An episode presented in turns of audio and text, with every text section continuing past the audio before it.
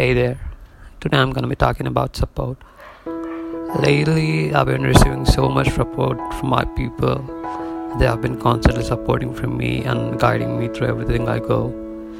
So that is why I want to dedicate a poem for them today. And so it goes. I celebrate emptiness too. People have helped me learn to appreciate the view. With their smile and prayers, these people are the very life of me. My deepest hope lies among them. They are my story, my magic between lines and folded pages.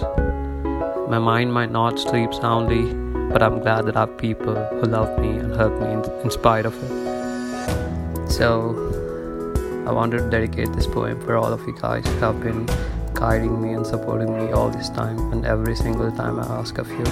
Thank you so much. I'm really grateful for that. Signing off. See you in the next one.